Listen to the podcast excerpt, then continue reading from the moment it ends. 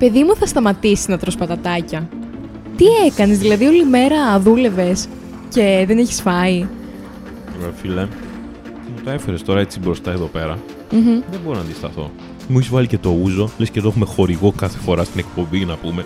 Και το πίνουμε κάθε βράδυ εδώ πέρα. Καλά, εγώ λέω για την ώρα, άσε στην άκρη το πακέτο με τα πατατάκια, πιες και λίγο νερό, μπας και μπορέσουμε να κάνουμε το επεισόδιο. Θα μπορούσα πάρα πολύ εύκολα να τρώω και να κάνουμε αυτό το επεισόδιο. Θα ήταν κάτι διαφορετικό. Ε, όχι. Δεν θα ήταν κάτι διαφορετικό, θα ήταν κάτι σπαστικό. Το ξέρεις ότι οι αναγνώστες μα, ε, οι ακροατές μας αυτή τη στιγμή μπορεί να πήραν και αυτή μια σακούλα πατατάκι και να τους επηρέασα. Μπράβο, είσαι και influencer. Ω, Α έτρωγες καρότα. δεν το, όχι, Να ρε ήταν φίλε, κάτι πιο υγιεινό τέτοια ώρα τουλάχιστον. καρότα. Α, ε, τα πατατάκια τέτοια ώρα είναι τα κατάλληλα. Ε, ναι, οι τελευταίες θερμιδούλες για να πας για ύπνο όπως πρέπει. Για να κατακάτσεις το λίπος. και να σηκωθείς το πρωί να τα κάψεις. Ή με το πρωινό σου τζόκινγκ, θα έλεγα, ναι, άμα ναι, έκανα ναι. τζόκινγκ να το πρωί. σηκωθείς το πρωί, να πας στη δουλειά, που πιθανότητα μπορεί να είναι και δουλειά γραφείου, Ποιος να τα κάνει κάτσεις σε μια αυτά, ε; καρέκλα. Για τον εαυτό σου μιλάς. Τώρα βγάζεις τα ισοψυχά σου. Α, δεν δουλεύουν άλλοι στον κόσμο, μόνο εγώ. Ε, όχι, αλλά τώρα έτσι που τα λες, κάποιον εκπροσωπείς από τους δυο μας. Οπότε εγώ δεν θα σηκωθώ πρωί να πάω σε ένα γραφείο, εσύ θα σηκωθείς. Ισχύει αυτό. Ναι, πώς νιώθεις γι' αυτό, Ε, εντάξει, δουλειά είναι, τι να κάνουμε. το έχεις συνηθίσει; Εντάξει, Μην χαμογελάσει έτσι, πες την αλήθεια. Εδώ είμαστε για να βγάζουμε τα ισοψυχά μας. κοίτα, δεν θα με χαλούσε να είμαι και ισοδηματίας με κάποιον τρόπο. Ε, εγώ σου είπα να με παντρευτείς που έχω ελιέ, δεν ήθελες. Έλιες έχω και εγώ να τις κάνω και τις δικές σου. Ε, Πώς άλλο τον, τον εννοείς τον εισοδηματία, Airbnb, καλή επένδυση είναι η Δεν αλήθεια. ξέρω, δεν το έχω σκεφτεί. Θα ήθελα απλά να ήμουν ισοδηματίας. Αλλά τέλος Μα είναι πολύ πάντων. γενικός. Σου ζήτησα τι είδος θα ήθελες εισοδηματία αυτό. Ε, δεν το έχω σκεφτεί. Δεν το έχω σκεφτεί. Αλλά μέχρι να βρεις ένα παλικάρι. Ναι, φυσικά, ένα σε ήχη. Ε, για, την, για την ώρα Τι έχουν πάντως, κότερα. ρε. εγώ σε λίγες ώρες θα σκοθώ για να πάω στο γραφείο να δουλέψω. Το πες και αυτό το λίγες ώρες και γράφουμε 3 η ώρα το πρωί να πούμε και θα σηκωθείς στις 8. Ε, εντάξει, σε λίγη ώρα είναι μεσάνυχτα. Τι νομίζεις; Εγώ που ξυπνάω πρωί, που δεν είμαι και πρωινός τύπος, απλά το έχω συνηθίσει κάπου στο βιολογικό μου ρολόι, έχει ρυθμιστεί και ξυπνάω. Αλλά γενικά ε, ζορίζομαι λίγο. Δεν μπορώ να κοιμάμαι λίγες ώρες και να αυτό το σηκώνομαι το πρωί πρωινός 8. τύπος, ποιος είναι τέλος πάντων σε αυτόν τον κόσμο; Πάρα πολλοί άνθρωποι είναι πρωινοί τύποι. Να ξυπνάνε από μόνοι τους 8 η ώρα, ας πούμε, Ναι. για να βγαίνουν ε, περίπατο, Ναι. χωρίς να δουλεύουν. Και χωρίς να πηγαίνουν περίπατο. Μπορεί Τους απλά να ξυπνάνε. συνταξιούχου εννοείς που Όχι. είχαν συνηθίσει τόσα χρόνια. Και πάρα πολλοί νέοι άνθρωποι. Δεν ξέρω, ρε, δεν τους είτε κάνω δουλεύουν παρέα. είτε όχι. Πάντως εγώ όταν άλλαξα δουλειά και έπιανα, ε, ξεκινούσα στις 9 να εργάζομαι το πρωί, επειδή ακριβώς δεν το είχα συνηθίσει, τις περισσότερες φορές δούλευα αργότερα και γενικά με το πρωί δεν τα πηγαίνω πολύ καλά. Μου αρέσει να ξυπνάω για να έχω γεμάτη μέρα, αλλά όταν πρέπει να το κάνω αναγκαστικά, επειδή έχω Ναι. κάποια υποχρέωση, Μμμ. είναι βάρβαρο. Είναι βάρβαρο. Ισχύει και εγώ θέλω το χρόνο μου. Να Ναι. υπάρχει ρε παιδί μου έτσι μία-δύο ώρες που να έχεις την επιλογή να φύγεις ή να μην φύγεις από το σπιτι Αυτό μου αρέσει. Βέβαια είναι πολύ σημαντικό αν ξυπνάς πρωί και δεν σε πολύ ψήνει η διαδικασία, τουλάχιστον να πηγαίνεις σε μια δουλειά που σου αρέσει και να μην το κάνεις και αυτό καταναγκαστικά. Καλά, κοίτα, αυτή την ευλογία γενικά την ψάχνει όλος ο κόσμος. Δεν ξέρω κατά πόσο είναι ευχαριστημένοι όλοι. Σε μεγάλο ποσοστό νομίζω ότι πολλοί δεν είναι ευχαριστημένοι από τη δουλειά τους. Αλλά εντάξει, υπάρχει και ένα άλλο ποσοστό που ξυπνάει με όρεξη. Τους έχω δει και αυτούς. Έχω δει όλες τις περιπτώσεις βασικά. Ευτυχώς υπάρχουν και άνθρωποι που αγαπούν Ναι, τη δουλειά τους δίνουν και την ελπίδα. θέλουν να πηγαίνουν.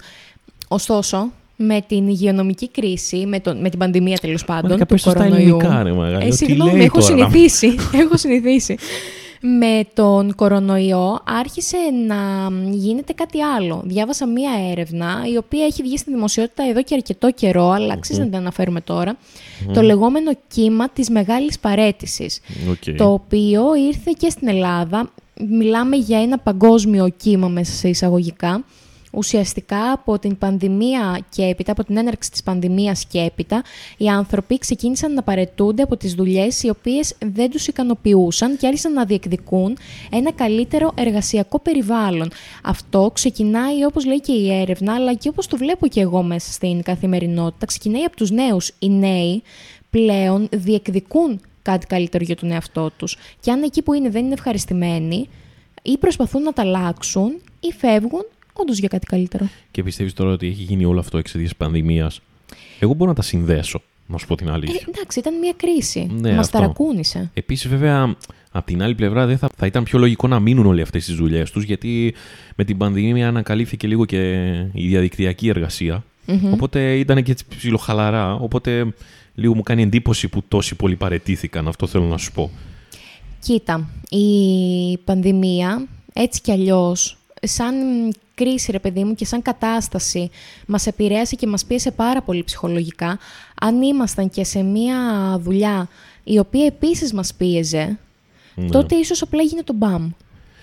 Ε, ισχύει και αυτό με το εργασιακό περιβάλλον είναι νομίζω το κερασάκι στην τούρτα για το όποιον, όποιον δεν του αρέσει η δουλειά του. Δηλαδή, όποιος κάνει κάτι καταναγκαστικά μόνο και μόνο για λεφτά, ας πούμε, και δεν κάνει κάποια δουλειά που του αρέσει, νομίζω ότι αν πετύχεις και κακό εργασιακό περιβάλλον, δεν έχεις άλλη επιλογή από το να παρετηθεί. Υπάρχουν και άλλες περιπτώσεις βέβαια. Υπάρχουν οι άνθρωποι, οι εργαζόμενοι που τους αρέσει πάρα πολύ η δουλειά τους, αλλά το περιβάλλον είναι τόσο τοξικό, τα χρήματα που παίρνουν είναι πενιχρά, οπότε σου ισχύει. λένε τι να το κάνω το όνειρο. Να το βράσω, θέλω να ζήσω, να, να ζω αξιοπρεπώς μάλλον. Αυτό είναι το κακό και για τους πιο νέους που μπαίνουν σιγά σιγά σε όλους αυτούς τους χώρους, ας πούμε τους 18χρονου, τους φοιτητές μετά τη φοιτητική ζωή. Και συναντούν ε, καμιά φορά αυτά τα λανθασμένα πρότυπα περιβάλλοντος, όπου τους χαλάει και τους διαλύει ουσιαστικά τα όνειρα, γιατί σου λέει, ξέρω εγώ, έτσι θα είναι όλα. Ας πούμε. Οπότε ε, σταματάνε να ελπίζουν και να ονειρεύονται. Ε, οπότε παρατάνε και αυτό το είδος δουλειάς που θα μπορούσε να ήταν πολύ καλή, αλλά τους ενοχλούν τόσα πολλά πράγματα στον περίγυρο. Όμως είναι πολύ απεσιόδοξο από ένα Ναι, και ισχύει. μόνο εργασιακό περιβάλλον ο άλλος να το παρατήσει. Ισχύει γιατί όντως υπάρχουν τόσα διαφορετικά. Δηλαδή, εγώ έχω τύχει σε καλά μέχρι στιγμής. και λίγο τοξικά κάποιες περιπτώσεις, αλλά κατά κύριο λόγο σε καλά. Δεν μπορώ να φανταστώ τον εαυτό μου ότι θα μου καθόταν μια τόσο άσχημη κατάσταση στο γύρο περιβάλλον που θα με έκανε να σταματήσω να ονειρεύομαι εντελώς. Αλλά απ' την άλλη είμαι και λίγο έξω από το χώρο, οπότε δεν μπορώ να σου πω με βεβαιότητα. Παίζει ρόλο το τι επάγγελμα θέλεις να κάνεις, ποιο είναι το όνειρό σου και, τι εναλλακτικές έχεις. Νομίζω ότι λίγο πολύ όλα μοιάζουν. Νομίζω ότι δηλαδή είναι ένας γενικός κανόνας και αυτό με το τι αφεντικά θα συναντήσεις, τι συνεργάτες θα συναντήσεις, σε τι κατάσταση θα μπεις. Νομίζω ότι πλέον το 2022 προς 2023 ε, όλα μοιάζουν μεταξύ τους τα επαγγέλματα. Δεν έχει. Τι, όχι. Δηλαδή, εξ, εξήγησε ναι, μου, σε τι αυτό το εννοείς. γενικό πλαίσιο σου λέω ότι μπορεί να πετύχεις όλες αυτές τις καταστάσεις. Αυτό εννοώ. Ναι, μπορείς επίσης να πετύχεις τον τέλειο εργοδότη, τα, πολ- τα πολύ καλά λεφτά, Ναι. αλλά τη δουλειά είναι τη βαριέσαι. Επειδή είπες, τι κάνεις; επειδή είπες, σου απάντησα έτσι, επειδή είπες ότι ε, εξαρτάται τι δουλειά, τι δουλειά κάνεις ή τι θες να κάνεις. Και σου εξήγησα Ναι. ότι ε, αυτοί οι κανόνες, οι άγραφοι υπάρχουν σε όλα τα επαγγέλματα. Εννοείται, Αυτό εννοώ. εννοείται, εννοείται, εννοείται αυτό. Όμως, όντως, είναι λίγο περίεργο αυτό που σου είπα μόλις τώρα, ο- το να κάνεις μία δουλειά την οποία την βαριέσαι, αλλά όλα τα υπόλοιπα είναι καλά. Τι κάνεις; Ε, Ξέρεις κοίτα, τι, αν το εκφράσεις σε κάποιον θα σου πει ε, έλα για λίγο να κάνεις delivery να δεις πώς είναι. Δηλαδή πάντα θα σου πούν κάτι το οποίο θα ακουστεί άσχημα Ναι, ναι. επειδή εσύ θα πεις ότι «Μ, κάτι δεν με ικανοποιεί. Επειδή θα μπεις στη διαδικασία να ψάξεις πάλι το κάτι καλύτερο για εσένα. Εντάξει, αυτά, καταρχήν αυτές τις απόψεις του έλα να δεις τι κάνω εγώ ή έλα να δεις τι κάνει αυτός για να καταλάβεις, τις θεωρώ γελίες, γιατί το κάθε επάγγελμα και η κάθε δουλειά έχει το δικό της γολγοθά. Όπως επίσης και τη δικιά της ευχαρίστηση. Μμμ. Δηλαδή, αυτό το έχεις ακούσει, ας πούμε, και για επαγγέλματα που έχουν σχέση με ταξίδια και τέτοια. Ε, και σου λέει ο άλλος ότι ταξιδεύεις, ε, ξέρω εγώ, 10 φορές το χρόνο σε όλο τον κόσμο. Αλλά ο άλλος, ας πούμε, που το κάνει, βιώνει και μια δυσκολία σε όλο αυτό. Καταλάβες; Αλλά απ' την άλλη, βιώνει και μια ευχαρίστηση του ότι, οκ, μπαίνει σε ένα αεροπλάνο και φεύγει. Ναι. Δηλαδή έχει πάντα δύο όψεις όλα τα επαγγέλματα. Δεν θεωρώ ότι. Γι' αυτό σου λέω ότι όποιοι τα λένε αυτά, έλα να δεις τι κάνω εγώ. Εντάξει, οκ, μπορεί να κουράζει πιο πολύ χειρονακτικά. Ένα οικοδόμο σε σύγκριση ξέρω, με τη Γιώτα που κάνει podcast. Αλλά η Γιώτα ζορίζεται να βρει θέμα κάθε εβδομάδα. Όντως, δεν υπάρχει λόγος να μπούμε στη διαδικασία σύγκρισης του ενός επαγγέλματος με του άλλου. Το κάθε ένα, όπως είπες, έχει τα καλά του, έχει τα κακά του. Όμως, που είναι το πρόβλημα να είσαι σε ένα καλό εργασιακό περιβάλλον, ας πούμε, αλλά κάτι να μην σε ικανοποιεί, είτε είναι το οικονομικό, είτε η καρέκλα που είναι στραβή. Τέλος πάντων, δεν το, προφανώς όχι κάτι τόσο μηδαμινό. Γιατί μπορεί να συμβεί. Ε, και πού είναι το πρόβλημα στο να ψάξεις το κάτι καλύτερο για τον εαυτό σου. Ε, ναι, απλά όλοι μπαίνουν σε αυτό το δίλημα. Όλοι μπαίνουν όντως σε αυτό το δίλημα. Απλά πολλοί δεν μπαίνουν στην πράξη και να το κάνουν αυτό όντως, γιατί σκέφτονται τι άλλο θα βρω έξω από εδώ πέρα. Οπότε δεν υπάρχει γενικά το εύκολο ρίσκο. Δεν παίρνεις εύκολα ρίσκο πλέον με όλα αυτά που γίνονται. Αυτό που λες το παρατηρώ κυρίως σαν αίσθημα να το έχουν εργαζόμενοι οι οποίοι βρίσκονται σε τοξικά περιβάλλοντα. Ναι. Δηλαδή, έχω δει ανθρώπους οι οποίοι όντως το σκέφτονται έτσι, ότι μετά από εδώ τι, είμαι τόσα χρόνια εδώ πέρα, τι θα κάνω; Δεν με ικανοποιεί η συμπεριφορά που λαμβάνω, δεν με ικανοποιούν τα ναι, χρήματα, τίποτα. αλλά τι να Έχω κάνω; αδειάσει, ναι, αλλά, αλλά, Ναι, αυτό αλλά το αλλά. τι κρύβεται από πίσω; Κρύβεται ένας εργοδότης ο οποίος σου έχει μ, περάσει ότι αυτό αξίζεις. Ότι εγώ σε πληρώνω για αυτά που κάνεις και πολλά σου δίνω. Τώρα σου το Ναι, λέω ναι, σαν ναι, ναι, παράδειγμα, ναι, αλλά υπάρχει, ισχύει για, υπάρχει, για πολλές υπάρχει, ναι. περιπτώσεις. Και ότι χρήσιμος είσαι μόνο για εδώ, για πουθενά άλλου. Ναι, αλλά να σου πω τώρα κάτι. Άμα ακούσεις αυτά τα λόγια έτσι στη μούρη σου, δεν σου δίνει το κίνητρο να τον σαπίσεις όχι στο ξύλο, αλλά να γίνεις κάτι πολύ ανώτερο που θα, σε κάνει, που θα τον κάνει να σε θαυμάσει. Δεν είναι απαραίτητο ότι θα τα ακούσεις τόσο ξεκάθαρα. Ναι, εντάξει. Και άσε που οκ. θα τα, τα ακούσεις συνήθως αποσπασματικά, δεν τα ακούς μαζεμένα. Ίσως όταν τα ακούς μαζεμένα να σου χτυπήσουν καμπανάκια. Αλλά όταν τα ακούς σιγά σιγά και είσαι και πολλά χρόνια σε Ναι, ένα μπαίνει από το ένα αυτιά και χώρο, βγαίνει. Ναι. κάπως το ακούς, σε πειράζει και μετά από χρόνια καταλήγει να είναι μ, ένα ανέκδοτο. Ότι άχαχα, είχε πει αυτό. ναι, είχα φάει πολύ ξύλο στην αρχή και τέτοια. Ναι. Που τα λένε όλοι αυτά ότι. Όπως επίσης θεωρείται πολύ φυσιολογικό να ξεκινήσει ένας νέος χωρίς να ε, πληρώνεται. Ναι, Οκ. ξεκάθαρα. Ήδη Για πρακτικές τώρα δεν το συζητάω, αλλά θεωρείται ε, πολύ φυσιολογικό να μην πληρώνεται ο νέος και οι παλιότεροι λένε ότι αν πληρώνεται κιόλας, αν παίρνει κάποια χρήματα ο νέος τύπου 200 ευρώ Ναι. για να βγάλει το μήνα, Ναι. οι παλιότεροι θα πούν ότι καλά, πες και ευχαριστώ. Εγώ όταν είχα ξεκινήσει ήμουν για ένα χρόνο απλήρωτος. Αχ, δεν ξέρω. Πόσα; Για ένα χρόνο. Α, 9 χρόνια Όχι, άκουσα. όχι, πολλά. ναι, γιατί δεν το αποκλείω να το έχουν πει κάποιοι; Ε, πολλά είναι τα 9 χρόνια τώρα. Γιατί άμα είχε από πίσω το ελιές δεν είχε κανένα πρόβλημα. Όπως εσύ. Τι είπες; Ελιές δεν έχεις. Ε, Καλά, όλη η Κρήτη έχει. Τι θες να πεις με αυτό; Τέλος πάντων, έλα. Ρε φίλε, ειλικρινά, αυτοί οι άνθρωποι που τα λένε αυτά τα πράγματα, οι ανώτεροι μέσα σε πολλά εισαγωγικά, ή μάλλον οι πιο παλιοί από κάποιους που μπαίνουν τώρα σε μια δουλειά. Ε, δηλαδή, δεν ξέρω, αυτοί δεν υπήρξαν, ας πούμε, νέοι. Δηλαδή, ναι, υπήρξαν, αλλά επειδή έφαγαν ξύλο, ξύλο μέσα σε εισαγωγικά, ναι, ναι, ναι. θεωρούν ότι Έτσι πρέπει αυτό να είναι το γίνει. φυσιολογικό. Αυτό είναι το φυσιολογικό, φυσιολογική εξέλιξη. Ναι. Και μετά απορούμε γιατί όλοι παρατάμε τα όνειρά μας, ας πούμε, και δεν έχουμε κανένα κίνητρο να κάνουμε τίποτα και στο τέλος καταλήγουμε να γίνουμε ό,τι γίνονται όλοι. Ξέρω εγώ, μόνο και μόνο για να βγάζουμε ένα ενίκιο. Να Εγώ ζεις. πάντως χαίρομαι που βλέπω ότι οι νέοι άνθρωποι πλέον κυνηγάνε το κάτι καλύτερο. Δεν θα σου πω το όνειρό τους, Ναι, θα σου πω το κάτι καλύτερο. ναι. Ότι βροντάνε και το χέρι στο τραπέζι.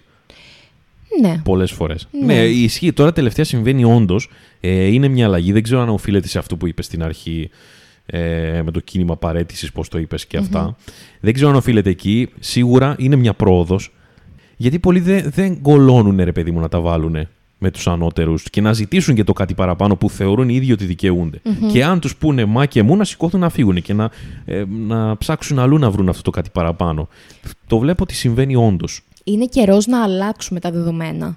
Γιατί τα δεδομένα ήταν όντως να δουλεύεις χωρίς να πληρώνεσαι, να παίρνεις κάποια ελάχιστα χρήματα για την εμπειρία που έχεις και να σκύβεις και το κεφάλι. Ναι, και να ακούς και αυτό το και πάλι καλά που τα παίρνεις. Ναι. Τι λες, ρε φίλε. Ναι, ναι, δηλαδή, ναι. τι, τι, πώς το εννοείς τώρα αυτό το πάλι καλά. Δηλαδή, θες να μου πεις, Ωραία, άμα δεν αξίζω, άσε με να φύγω, ξέρω εγώ.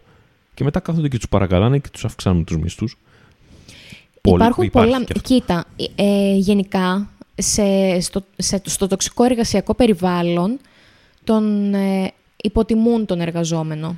Ναι. Οπότε θα του πούν και το ότι ε, φύγε. Εγώ σαν εσένα, ου, θα Ναι. βρω. ναι. Ε, δεν φεύγει ο άλλος εύκολα.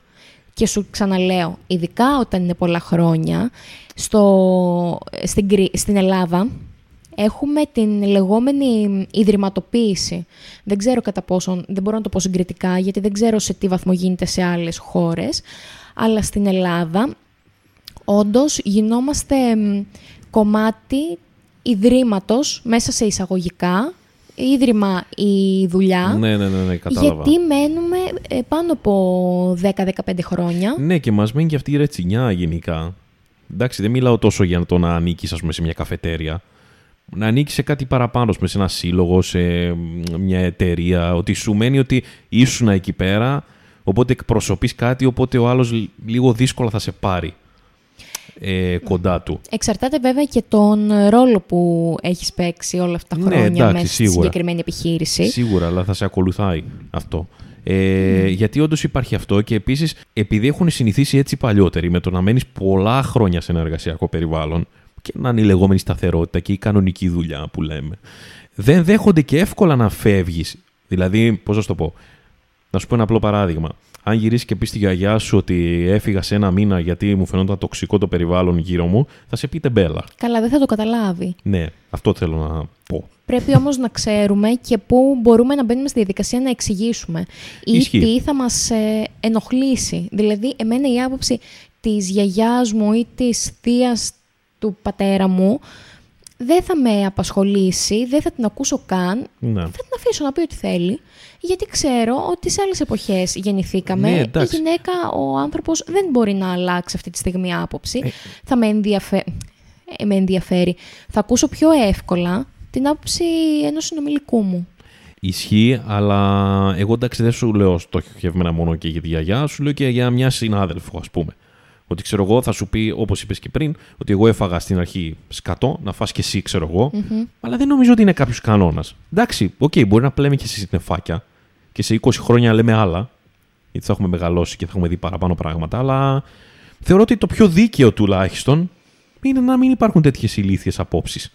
Και δεν καταλαβαίνω η εξέλιξη πού ακριβώς βρίσκεται στο να συνεχίζουμε κακές συμπεριφορές του παρελθόντος; Δηλαδή, πριν από ναι, κάποιες μπράβο. δεκαετίες, ο δάσκαλος χτυπούσε τους μαθητές με τη βίτσα. Τώρα γιατί δεν τους χτυπάει; Ισχύει.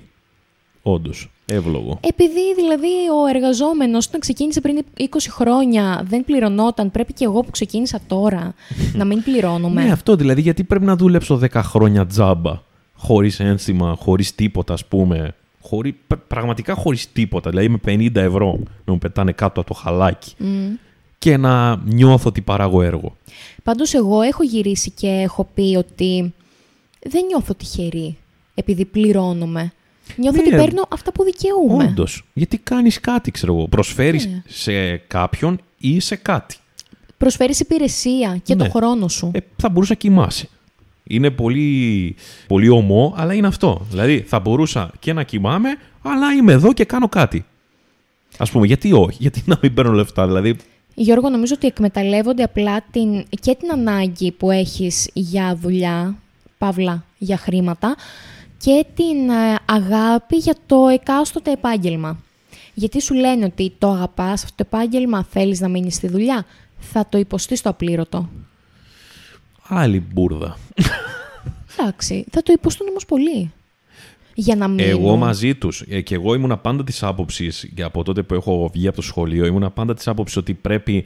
Πώς να το πω. Πρέπει, ρε παιδί μου, όπως λέγαμε και πριν, να φας ξύλο για να καταφέρεις κάποια πράγματα. Την ακούω σαν άποψη. Αλλά εντάξει, νομίζω αγγίζει λίγο και τα όρια του, του δίκαιου σου, λέω όλο αυτό που λέμε. Δηλαδή, τι είναι δίκαιο πλέον σε αυτόν τον κόσμο.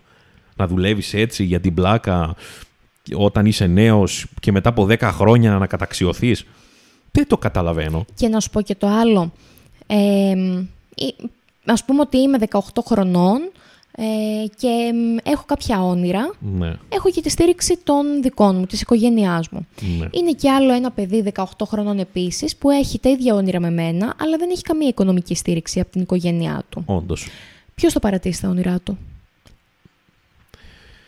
Αυτός που δεν έχει ναι. την οικονομική στήριξη, γιατί θα κληθεί να δουλέψει αμυστή ε, καλά, ε, ξαναλέω ότι δεν είναι καθολικό αυτό, δεν ισχύει για όλες τις δουλειές και για όλες τις επιχειρήσεις. Απλά είναι ένα φαινόμενο. Μα εκεί είναι το σε οποίο μεγάλο παρατηρείται. Βαθμό. Σε μεγάλο βαθμό ισχύει. Ε, ναι, τέλος πάντων, ε, το παιδί, ο 18χρονος, ο οποίος δεν έχει κάποια οικονομική στήριξη από πίσω, προφανώς δεν θα μπορέσει να δουλέψει ή τέλος πάντων να παράγει αυτό που θεωρείται ικανοποιητικό για να μείνει έπειτα στην επιχείρηση. Ναι, και να, να αφήσει ξέρω εγώ, να περάσουν 4, 5, 6 χρόνια να δουλέψει καλά, που μετά να αναγνωριστεί όλο αυτό. Αν αναγνωριστεί. Ναι, και αν αναγνωριστεί, ισχύει. Όντως. Και υπάρχουν και άλλα ερωτήματα του στυλ, ας πούμε, ότι αξίζει τελικά να δουλεύεις τόσο πολύ. Δηλαδή, αναγνωρίζεσαι στο βαθύ μέλλον, όντως, αναγνωρίζεται όλο αυτό που κάνεις. Μήπως μας έχει περαστεί όλη αυτή η άποψη ότι πρέπει να δουλέψουμε πάρα πολύ για να αναγνωριστούμε και εν τέλει μπορεί να χρειαστεί να δουλέψεις λίγο αλλά να κάνεις ποιοτικά πράγματα και να πετύχεις. Ακριβώς αυτό. Δεν ξέρω κατά πόσον δουλεύουμε επειδή θέλουμε να δουλέψουμε, μας ναι. αρέσει, είμαστε εθισμένοι, που εκεί πάμε σε άλλο πράγμα, πάμε στην εργασιομανία, ή αν δουλεύουμε επειδή όντως έχουμε δει τους γονείς μας να δουλεύουν πολλές ώρες και μας έχουν πει ότι για να βγάλεις λεφτά ή να θεωρηθείς πετυχημένος ναι, ή για να, να κάνεις οικογένεια, πρέπει να δουλεύεις από το πρωί μέχρι το βράδυ. Δεν ξέρω ποιο από τα δύο ισχύει. Θεωρώ όντως ότι υπάρχουν και οι δύο περιπτώσεις στην αγορά αυτή τη στιγμή και άνθρωποι οι οποίοι δουλεύουν για την ευχαρίστησή τους τόσες ώρες και είναι εργασιομανείς, το οποίο από ό,τι διάβασα σε μία έρευνα ένας άνθρωπος ο οποίος είναι εργασιομανής μπορεί να έχει περισσότερες ψυχικές διαταραχές ναι. ε, σε σύγκριση με κάποιον άλλον. Okay. Είναι διαφορετικό βέβαια αυτό το πράγμα από το να δουλεύεις γιατί πρέπει να δουλέψεις. Ναι. Ε, κοίτα, δεν θεωρώ καμιά άποψη ότι είναι λάθος ας πούμε. Θεωρώ ότι και η πολλή δουλειά okay, προσφέρει πράγματα πέρα από τα λεφτά. Επίσης, έχω δει ανθρώπους να κάνουν γενικά τρεις δουλειές μόνο και μόνο για να έχουν 100 ευρώ παραπάνω. Γενικά, δεν νομίζω ότι θα ορθοποδήσει όλο αυτό εάν η χώρα ή ο κόσμος γενικά δεν βγει από κρίσεις. Αν ξεπεράσουμε αυτές τις κρίσεις οικονομικές, ε, πανδημίες, όλα αυτά που υπάρχουν τέλος πάντων, θεωρώ ότι θα συνεχίσουν όλοι να κυνηγάνε την πολλή δουλειά, μήπως και δουν περισσότερα λεφτά. Ίσως μετά να γίνει κάτι πιο ποιοτικό, αλλά μπορεί και όχι στην Ελλάδα είμαστε. Δεν ξέρω. Εγώ θα σου πω το πολύ απλό. Τον τελευταίο χρόνο που έχω αλλάξει και δουλειά, μου ήταν πάρα πολύ δύσκολο, επειδή μου έρχονταν κάποιες προτάσεις, μου ήταν πάρα πολύ δύσκολο να πω όχι. Ναι. Γιατί σκεφτόμουν ότι όντως θα είναι 100 ευρώ παραπάνω το μήνα, ότι όντως ένα απόγευμα μωρέ θα απασχοληθώ και Ναι. έφτασα κάποια στιγμή στο σημείο πριν την πρωτοχρονιά να είμαι μ, από το πρωί μέχρι το βράδυ full και να λέω τι κάνω; Ας μην Ισχύει. έχω αυτά τα 100 ευρώ, ας ε, βγάζω το μήνα λίγο πιο δύσκολα. Ναι, και σε έχω μια περισσότερη ηρεμία. Ναι, γιατί δεν μπορούσα να κάνω τη γυμναστική μου, γυρνούσα στο σπίτι, κοιμόμουν κατευθείαν, ξυπνούσα το πρωί. Ναι, πολλά χάνεις. Ε, Δεν... Όταν έβγαινα με τις φίλες μου, με τους φίλους μου, ήμουν κουρασμένη. Ναι, αυτό. Δηλαδή, αν σκεφτείς, ας πούμε, 100-200 ευρώ, μπορεί να είναι πολύ σημαντικότερο αν δεν τα έχεις τόση ανάγκη, έτσι. ναι. Δεν μιλάμε γενικά. Ε, μπορεί να είναι πολύ σπουδαιότερο για εσένα να χαλαρώσεις δύο ώρες παρά να έχεις 200 ευρώ παραπάνω. Και όχι να χαλαρώσεις, να κάνεις ό,τι πραγματικά άλλο θες, που κάνεις χομπίστικα. Το θέμα είναι, ρε παιδί μου, να μην μπουχτίζουμε. Γιατί αυτό σε αλλοιώνει στην καθημερινότητα. Δηλαδή, έχω πιάσει πολλές φορές τον εαυτό μου για όλα αυτά που ονειρευόμουν και κάποια τα έχω πετύχει να με έχουν αλλοιώσει τόσο πολύ με την καθημερινότητα που να λέω, ξέρω εγώ, δεν το φανταζόμουν έτσι ή δεν μ' αρέσει τελικά. Και εν τέλει να μ' αρέσει, αλλά εκείνη τη στιγμή να νιώθω ότι ένα βάρος και να λέω, ξέρω εγώ, μήπως θα ήταν καλύτερα να έκανα κάτι άλλο. Ναι, και εγώ το έχω νιώσει αυτό. Και εγώ το έχω νιώσει. Θεωρώ ότι όντως μας έχει περάσει από τους ανθρώπους στο παρελθόν αυτό το πράγμα, αυτή η αντίληψη. Δεν ξέρω κατά πόσον εμείς μπορούμε να την αποβάλουμε εύκολα, γιατί ζούμε σε μια εποχή που αυτά τα 100 ευρώ παραπάνω τα ναι, χρειαζόμαστε. αυτό. Είσαι σε ένα δίλημμα αυτό που λέγαμε ότι είναι πολύ οριακό. Δηλαδή, και συνήθως θα επιλέξεις το δρόμο των χρημάτων. Ναι, ναι. Ναι, ξεκάθαρα. Γιατί θα πεις ότι εντάξει, οκ, θα πάρω και ένα ρεπό, θα πάρω ένα βράδυ κενό, ξέρω εγώ, κάπως θα αναπληρώσεις την ψυχική σου γαλήνη, ενώ την, ε, τα λεφτά δεν θα μπορείς να τα αναπληρώσεις. Όχι, γιατί θα σκεφτείς ότι τον άλλο μήνα έχω παραπα- παραπάνω υποχρεώσεις, οπότε πώς θα τη βγάλω. Με γάμους. Όμως την ίδια ώρα, ε, όντως μπορεί να είμαστε στην τζίτα από τις 9 το πρωί μέχρι τις 9 το βράδυ. Μην πω για παραπάνω ώρες. Θα Ναι, σου βάλω καλά. 12 ώρο. Που ε, δεν είναι 12 ώρο συνήθως, όταν κάνεις πολλά πράγματα μέσα στη μέρα. μέσα σε αυτήν την ημέρα, λοιπόν, όταν είσαι στην τζίτα, δεν μπορείς εύκολα να σκεφτείς την ψυχική σου ηρεμία και γαλήνη, που μέσα στην καθημερινότητα πρέπει να βρίσκουμε τρόπους να αποφορτιζόμαστε. Μέσα σε ένα πεντάλεπτο, αν το κάνουμε συνειδητά, είτε είναι διαλογισμός, είτε ανάσες, είτε το οτιδήποτε, μπορούμε κάπως να το καταφέρουμε να κάνουμε κάτι για εμάς. Όμως μας τρώει νομίζω όταν γεμίζουμε το πρόγραμμά Δεν μας. σε τρώει απλά, νομίζω σε καταπίνει. Mm. Δηλαδή, όταν αυτό που είπες τώρα 12 ώρες, δηλαδή, να σου πω κάτι, δουλεύεις 12 ώρες, ας πούμε, κοιμάσαι τις 7, ε, τι έμεινε. 5 ώρες. Προσπαθείς να προλάβεις να κάνεις τι, πράγματα. 5 ώρες. Ξέρεις τι είναι 5 ώρες. Είναι, ε, ξέρω εγώ, 9 το βράδυ με 12 τι είναι 3, 4, 4. Ε, εντάξει, πες με μία. Εντάξει. Ε, δηλαδή, Ναι. είναι να φας το βραδινό, να σου το πω έτσι, να δεις το σασμό και τέλος, αυτό ήταν. Εγώ πάντως συνειδητοποίησα ότι κάτι κάνω πολύ λάθος Ναι, όταν είχα φροντίσει τα Σαββατοκύριακά μου να τα έχω κενά. οκ. Όμως συνειδητοποίησα ότι πάει στραβά το πράγμα όταν δεν ήξερα πώς θα χωρέσω να κάνω όλα αυτά που θέλω να κάνω μέσα σε ένα Σαββατοκύριακο. Πότε θα δω τους γονείς μου, πότε θα δω τις φίλες μου, πότε θα δω τα ανήψια μου, την αδερφή μου, Ε, Καλά, πότε τώρα θα θες να δεις βρω όλο το χρόνο. σόι και εσύ σε δύο μέρες. Ε, ναι, όταν δεν τους βλέπεις όλη την εβδομάδα, πότε θα βρω χρόνο για τον εαυτό μου, ναι, πότε θα χαλαρώσω; που να σου και παντρεμένοι. Καλά. Δεν μας απασχολεί αυτό. Ε, ναι, θέλω να σου πω που να έχεις περισσότερες υποχρεώσεις. Ναι. Ε, όχι, δεν προλαβαίνεις. Αυτά πρέπει να, να κυλάνε μέσα στην καθημερινότητα, δηλαδή και Δευτέρα με Παρασκευή. Δηλαδή, Ναι. καταρχήν, καταρχήν, εντάξει, μπουρδες. Το Σαββατοκύριακο πλέον δουλεύουν όλοι. Μόνο οι δημόσιοι πάλι δεν δουλεύουν το Εγώ δεν Σαββατοκύριακο. δουλεύω. Το ΚΕΠ δουλεύεις. Όχι. Τέλος πάντων, όχι μόνο οι δημόσιοι υπάλληλοι, εντάξει, μετάποστε. Ε, και ένα μεγάλο μέρος όντως δεν δουλεύει το Σαββατοκύριακο, αλλά υπάρχουν πάρα πολλοί που εργάζονται το Σαββατοκύριακο, οπότε δεν νιώθουν. Το ρεπό του μπορεί να είναι τη Δευτέρα. Μμ. Επίσης, υπάρχει μια νοοτροπία εδώ. Δεν ξέρω αν είναι μόνο το ελληνικό φαινόμενο. Είναι και ε, για τις Κυριακές, ρε φίλε. Τους λες ότι δουλεύεις την Κυριακή και απορούνε. Σου έχει τύχει. Να απορούν. Ναι, Όχι. ναι, με ένα πάρα πολλές φορές. Εμένα μου έχει τύχει να απορούν στις αργίες. Όχι, το ίδιο λέμε. Α, Το Αργίες ίδιο εννοώ Ναι, 25 κατάλαβα. τι λες. Μαρτίου, τέτοια. Ναι, κατάλαβα τι λες. Αλλά και τις Κυριακές. Γιατί θεωρείται μια αργία, σου λέω, για όλους Ναι, αυτούς. εντάξει. Οπότε απορούνε και λέω, ρε φίλε, να σου πω κάτι. Σκέψου ένα παράδειγμα. Αν πας σε μια καφετέρια, ποιος θα σε σερβίρει, κάποιος που δεν δουλεύει. Την Κυριακή, ας πούμε. Κατάλαβες; Ναι. Οπότε γενικά υπάρχουν τέτοια κουτάκια, όπως και αυτό που είπες με τα χρόνια που δουλεύεις, με τα ωράρια, με το να φας κατά στην αρχή, με τις Κυριακές ότι δεν πρέπει να δουλεύεις. Γιατί εσύ είπες πολύ εύστοχα ότι το, το επέλεξες να μην δουλεύεις το Σαββατοκύριακο. Ωραία. Κάποιοι άλλοι το έχουν σαν κανόνα στο μυαλό τους. Οπότε μόλις πάνε σε μια δουλειά του στυλ, ξέρω εγώ, δημοσιογραφική, ας πούμε, ε, και τους πούνε, ξέρω εγώ, την Κυριακή από το πρωί μέχρι το βράδυ εδώ πέρα. Γιατί έχει αγώνες, ας πούμε, να σου πω Καλά, αθλητικά. αν κάποιος δημοσιογράφος ναι, μου πει θέλω τώρα να σου ότι πω, ναι. ξαφνικά... ότι μπορεί να έχει δει τον μπαμπά του που δεν το κάνει αυτό, που μπορεί ο μπαμπάς του να δουλεύει στην τράπεζα, και να πει: Όχι, ρε φίλε, εγώ έχω συνηθίσει μια ζωή του Σαββατοκύριακο να πηγαίνω εκδρομή. Μα ας πούμε. εγώ, εγώ ρε εσύ, Γιώργο, δεν μπορούσα να συνηθίσω μετά από τα πέντε χρόνια στη δημοσιογραφία, δεν μπορούσα να συνειδητοποιήσω ότι έρχεται 25 Μαρτίου ή έρχεται Πρωτομαγιά και δεν δουλεύω. Ναι, οκ. Ρωτούσα για να ξέρω αν δουλεύω ή όχι. Ναι, κατάλαβα. Δεν μπορούσα να το συνειδητοποιήσω.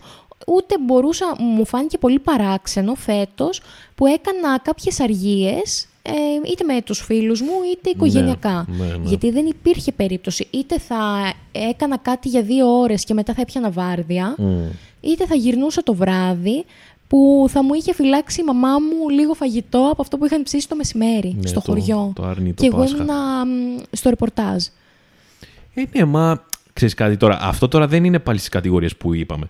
Δηλαδή δεν είναι στο ότι σου επιβάλλουν να φας τον κουβά, ας πούμε, για να γίνεις Επιλογή κάποια είναι σπουδαία. αυτό. Αυτό είναι επιλογή. Ναι. Απλά σου λέω ότι κάποιοι δεν το δέχονται ούτε αυτό και μπορεί να παραιτηθούν από τη δουλειά τους γιατί δεν έχουν τα ωράρια και τις μέρες που έχουν ονειρευτεί, ας πούμε.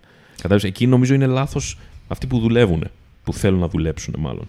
Ναι, δεν και... υπάρχει κάποια λανθασμένη νοοτροπία. Η λανθασμένη νοοτροπία νομίζω σε αυτό είναι ότι μας έχει περάσει ότι οι Κυριακές είναι η μέρα οικογένειας και κανείς δεν κάνει τίποτα. Αυτό που δεν πρέπει να δέχεται ο εργαζόμενος είναι να δουλεύει παραπάνω από τον νόμο. Καλά, σαφέστατα. Ή τέλος πάντων να δέχεται να μην πληρώνετε τις υπερορίε του. Ναι. Αυτά είναι που πρέπει να μην δέχεται. Όχι το να δουλέψει μια Κυριακή. Αν την Κυριακή. Ωραίο το μηνυματάκι σου, Γιώργο Είναι μου. από δουλειά 11.30 το βράδυ. Ναι. Αν την Κυριακή που θα. Ε, βάλ το στο αθόρυβο. Επιμένουνε. Μάλλον θα απολυθώ. Από το podcast, ναι. Πες. Λοιπόν, αν την Κυριακή την πληρώνεσαι σαν αργία, ποιο είναι το πρόβλημα; Α σοβαρευτούμε τώρα. Όπα, Ας ρε, μην, τι ε, είπες τώρα; Ας μην δεχόμαστε Τι είπες τώρα; τα παράνομα. Τι είπες τώρα αυτή τη στιγμή; Ότι την Κυριακή πρέπει να την πληρώνεσαι. Αυτό ανήκει πολύ παλιά. Ποιο, το να πληρώνεσαι την Κυριακή; Καλά πάει. Νομίζω ότι ανήκει σε άλλες εποχές τώρα. Κάποιοι, κάποιες επιχειρήσεις την πληρώνουν Ρε, την Κυριακή. αυτό σου λέω ότι το βάζουμε σε ένα γενικό πλαίσιο όλο αυτό. Δεν είναι γενικό. Υπάρχουν κάποιοι που θα σου πούνε ότι είμαι απόλυτα ευχαριστημένος με τη δουλειά μου. Και υπάρχουν, τους έχω γνωρίσει, αλήθεια. Αλλά υπάρχουν και κάποιοι άλλοι που θα πούνε δεν μου δίνει κίνητρο να συνεχίσω να πιστεύω σε κάτι. Γι' αυτό ακριβώς, όταν αυτό α, το ακούω από ανθρώπους για τουλάχιστον τρία και τέσσερα χρόνια, Ε, ναι, εντάξει, είναι εμ, αυτοκτονία. λέω, μη, μη μου το λες, μη μου το λες, γιατί είναι πλέον δικός σου πρόβλημα. Ισχύει. Το καταλαβαίνω τον πρώτο χρόνο που Ναι, αρχίζεις να ναι, το αντιλαμβάνεσαι, να μην μπορείς να φύγεις γιατί θέλεις να κατασταλάξεις, να δεις Ισχύει. τι σου γίνεται. Αλλά μετά, όταν περνάνε τα χρόνια και εσύ συνεχίζεις και λες το ίδιο και δεν κάνεις κάτι για να αλλάξει, κάποια εξειδίκευση στο αντικείμενό σου, κάτι να μ, αλλάξεις στο περιβάλλον, το να αλλάξεις εργασιακό, πιθανόν χώρο. οτιδήποτε ρε παιδί μου, αν δεν κάνεις κάτι για αλλαγή, μην το λες. Γιατί τέσσερα χρόνια, πέντε σου περνάει και στην ψυχολογία. Και μετά σου λένε καλημέρα και λες καληνύχτα, ξέρω εγώ. Ναι. Αυτό. Μμ. Οπότε δεν αξίζει νομίζω τόσο τον κόπο.